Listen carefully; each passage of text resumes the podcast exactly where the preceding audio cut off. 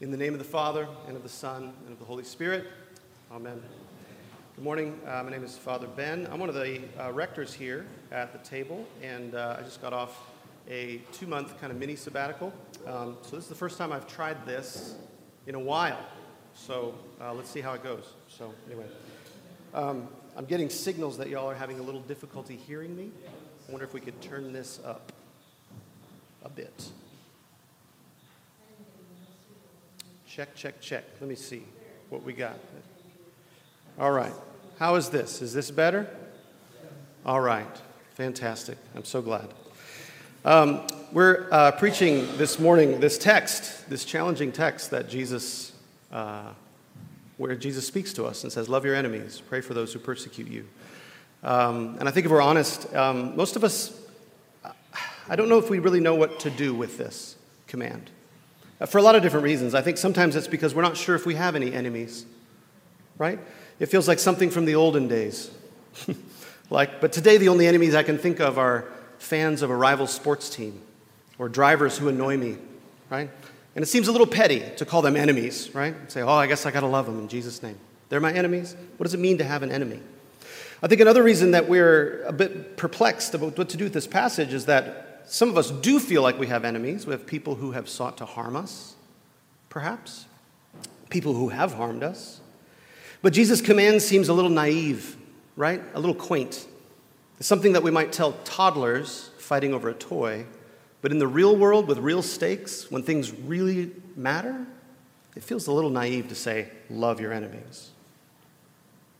Some of us have a culture war hangover. And what I mean by that is we may have grown up in spaces where enemies were defined as those who did not align with the right wing politics that our churches had come to accept. Those are our enemies. And so any talk of enemies kind of fills us with this sense of dread of like, oh, I don't want to go back to those days of thinking about those people as my enemies.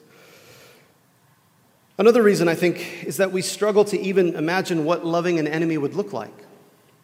Does that mean that we're nice to them? Does that mean that we let them walk all over us without complaining?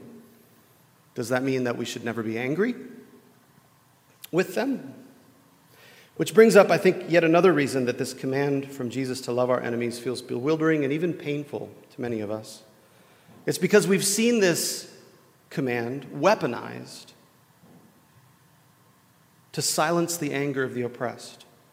We've seen love your enemies be a way of keeping abusive people in positions of power. Love your enemies has been used to suppress the work of justice. Love your enemies has been used to hold women in captive in captivity to abusive partners. Love your enemies has been used to impede people reporting abuse in the church. And because of this, often these words don't land on us as good news. They feel to us not like freedom and life, but rather just another form of oppression. So, how is this call to love our enemies not a call to passively submit to violence and to perpetuate injustice? I hope that God's word can illuminate that question for us today because this command of Jesus to love our enemies truly is a word of freedom and life for us today. Because the good news is that Jesus has disrupted and displaced the old systems of enmity that dominate the world by ushering in God's empire of justice and peace. So, our fight, beloved, is not against flesh and blood enemies, but against the evil forces of fear and oppression that seek to keep us all enslaved to violence and retribution. So, friends, as it regards our enemies today, our only war now is love, fought with the weapons of truth telling, righteous living, readiness to proclaim good news, and faith in God's promise to liberate us all from our bondage to sin and violence. So, how does God's word help us with this? First of all, I think it's important to remember who Jesus is talking to here. The audience that he is giving this very short passage that we read today is, of course, the audience that is receiving the whole Sermon on the Mount. This is part of Jesus' Sermon on the Mount, which starts with marginalized and oppressed people of Israel coming from the highways and byways all over the place to hear his teaching and to be healed of their diseases and to be freed from their oppressions. These are the desperate poor of Israel, the vast majority of the population who lived under the, the, domination of these oppressive systems of taxation and exploitation that kept them constantly on the edge of starvation for the grotesque enrichment of the wealthy and powerful. That's who he's talking to. These are people who have been praying for deliverance from their enemies ever since their ancestor Abraham was called by God to begin his journey to become the people of God. Part of how God promises to be faithful to God's people is that God will deliver the people from enemies who seek to literally steal from them, kill them, destroy them. Our Old Testament passage of Goliath and David is an example of this. Deliverance from enemies, the Philistine army threatening Israel. And what's at stake here is so much more than bragging rights or a trophy. Horrific things happen in war and in the aftermath of war, especially to the loser, and especially to women and children. And despite David's victory over Goliath, most of us know the ending of that story. Sorry if that's a spoiler alert. You can read it in 1 Samuel if you'd like. But despite David's victory over Goliath and Israel's deliverance from their enemies on that day through violence and warfare, here we are, hundreds of years later in the days of Jesus, in the same place it didn't work. The violence and warfare that overcame the Philistine army wasn't permanent. It didn't usher in God's empire in the way that they hoped it would. They keep coming back to the same place. There's always a new enemy around the corner, seeking to steal and kill and destroy. Now it's Rome. And ultimately, it seems nothing has changed. These are the people Jesus is speaking to. These are the people Jesus looks in the eye and says, Love your enemies and pray for those who persecute you. These are the people who are probably wanting a new David to slay this new Goliath. And they're likely, as we are, confused. Love your enemies. This is a new teaching. What could this mean? So, the first thing is we have to understand who Jesus is talking to. The second thing is we have to understand who Jesus is talking to, but in a different light. Look again at who Jesus is talking to here. These people aren't merely the persecuted and the oppressed of Israel, but they're also the blessed of Israel. Jesus says so at the beginning of the Sermon on the Mount. Looks around at this rabble, uh, this rabble group of, of poor, hungry, weeping, oppressed people and says, You know who is at the vanguard of God's empire coming into the world? Y'all are. That's a paraphrase. He doesn't say that exactly, but that's what he's saying to these people. Jesus starts his movement not by trying to curry, curry favor with the powerful and with the wealthy. He starts his movement by just giving the kingdom to whoever wants it. And it's the poor, it's the hungry. They're like, we'll take it. Jesus is like, great, let's do it. Let's start. Forget those bozos. Let's start. So, Jesus here is speaking to people who have been entrusted with the truth of God's new world. People who bear the image of God, their Father in heaven, the one who begot them. These are the early adopters of the kingdom.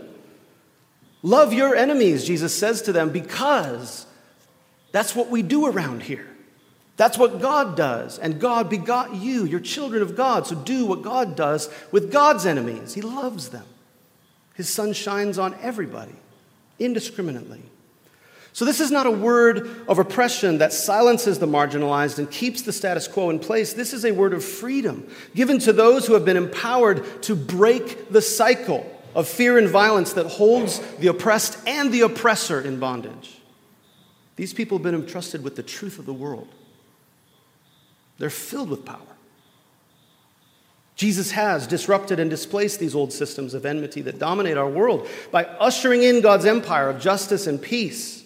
So, our fight, beloved, is not against flesh and blood enemies, but against the evil forces of fear and oppression that seek to keep us all enslaved to violence and retribution. So, as it regards our human enemies, our only war now is love, fought with the weapons of truth telling righteous living, readiness to proclaim the gospel, and faith in God's promise to liberate us all from our bondage to sin and violence. So let's land the plane here by talking practically about two things. One, how do we know who our enemies are? And two, how do we love them like God does? So, first of all, who's, a, who's my enemy? The first thing to say about this is anybody could be your enemy. The convenient thing about Jesus' teaching here is that it's the same for enemies and friends. What are we to do with our friends? Love them. Well, what about our enemies? Love them. It's not a hard math equation in one sense. If somebody feels like an enemy to you, go ahead and treat them like one. Love them. We'll talk about how in just a second, okay? So, anyway, just to get that off the table, right? So, it's fine. If they feel like an enemy, they probably are. Treat them as one. Oh, I love them. Same thing as my friends. Great. All right. But here's the, here, here's the thing I think that's more important. One of the ways that we ignore this command is by failing to recognize enemies that may not be personal to us, but are nonetheless people who have, through their actions, become enemies of God because of their commitment to oppressing and exploiting and scapegoating people. There's a Mennonite pastor named Melissa Florer-Bixler who's helped me a lot in seeing this. So, for example, the way that some people talk about it, the worst thing that's happening in today's world is our polarization. You guys ever heard this? It's just terrible that we can't talk to each other anymore. It's terrible that we're so far apart. It's terrible that we're not in unity with one another. We can't be civil. We can't disagree charitably anymore. And if we all got off Facebook, we'd feel better and get along. Right? Being a little bit facetious, but not much. That's the argument.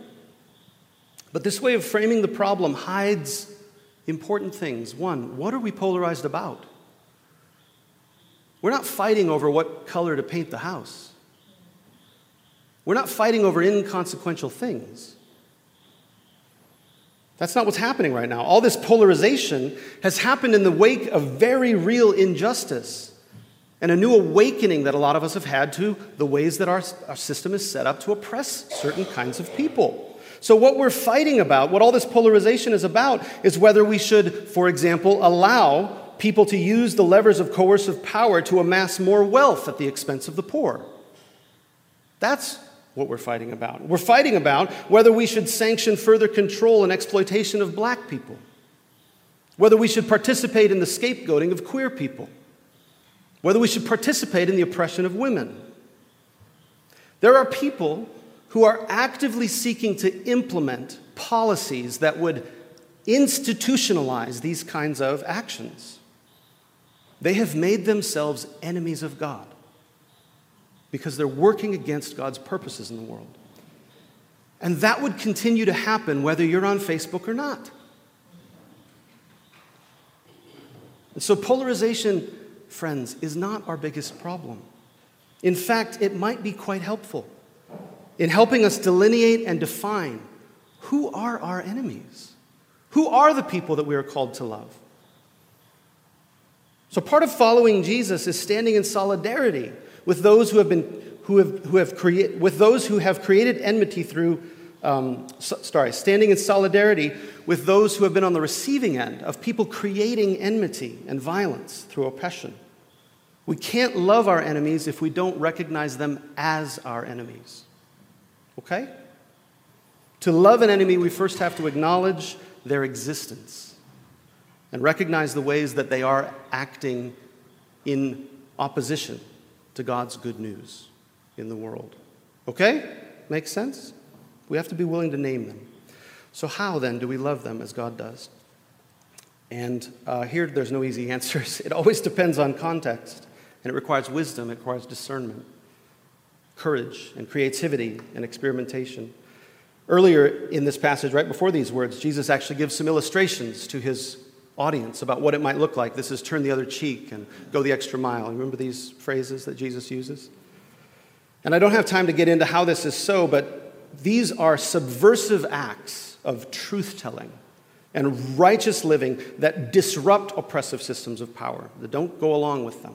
They disrupt them. They're radical expressions of dignity in the face of abuse. They are decisions that people can make to not be passive victims, but also not to re- reproduce the violence that is being done to them.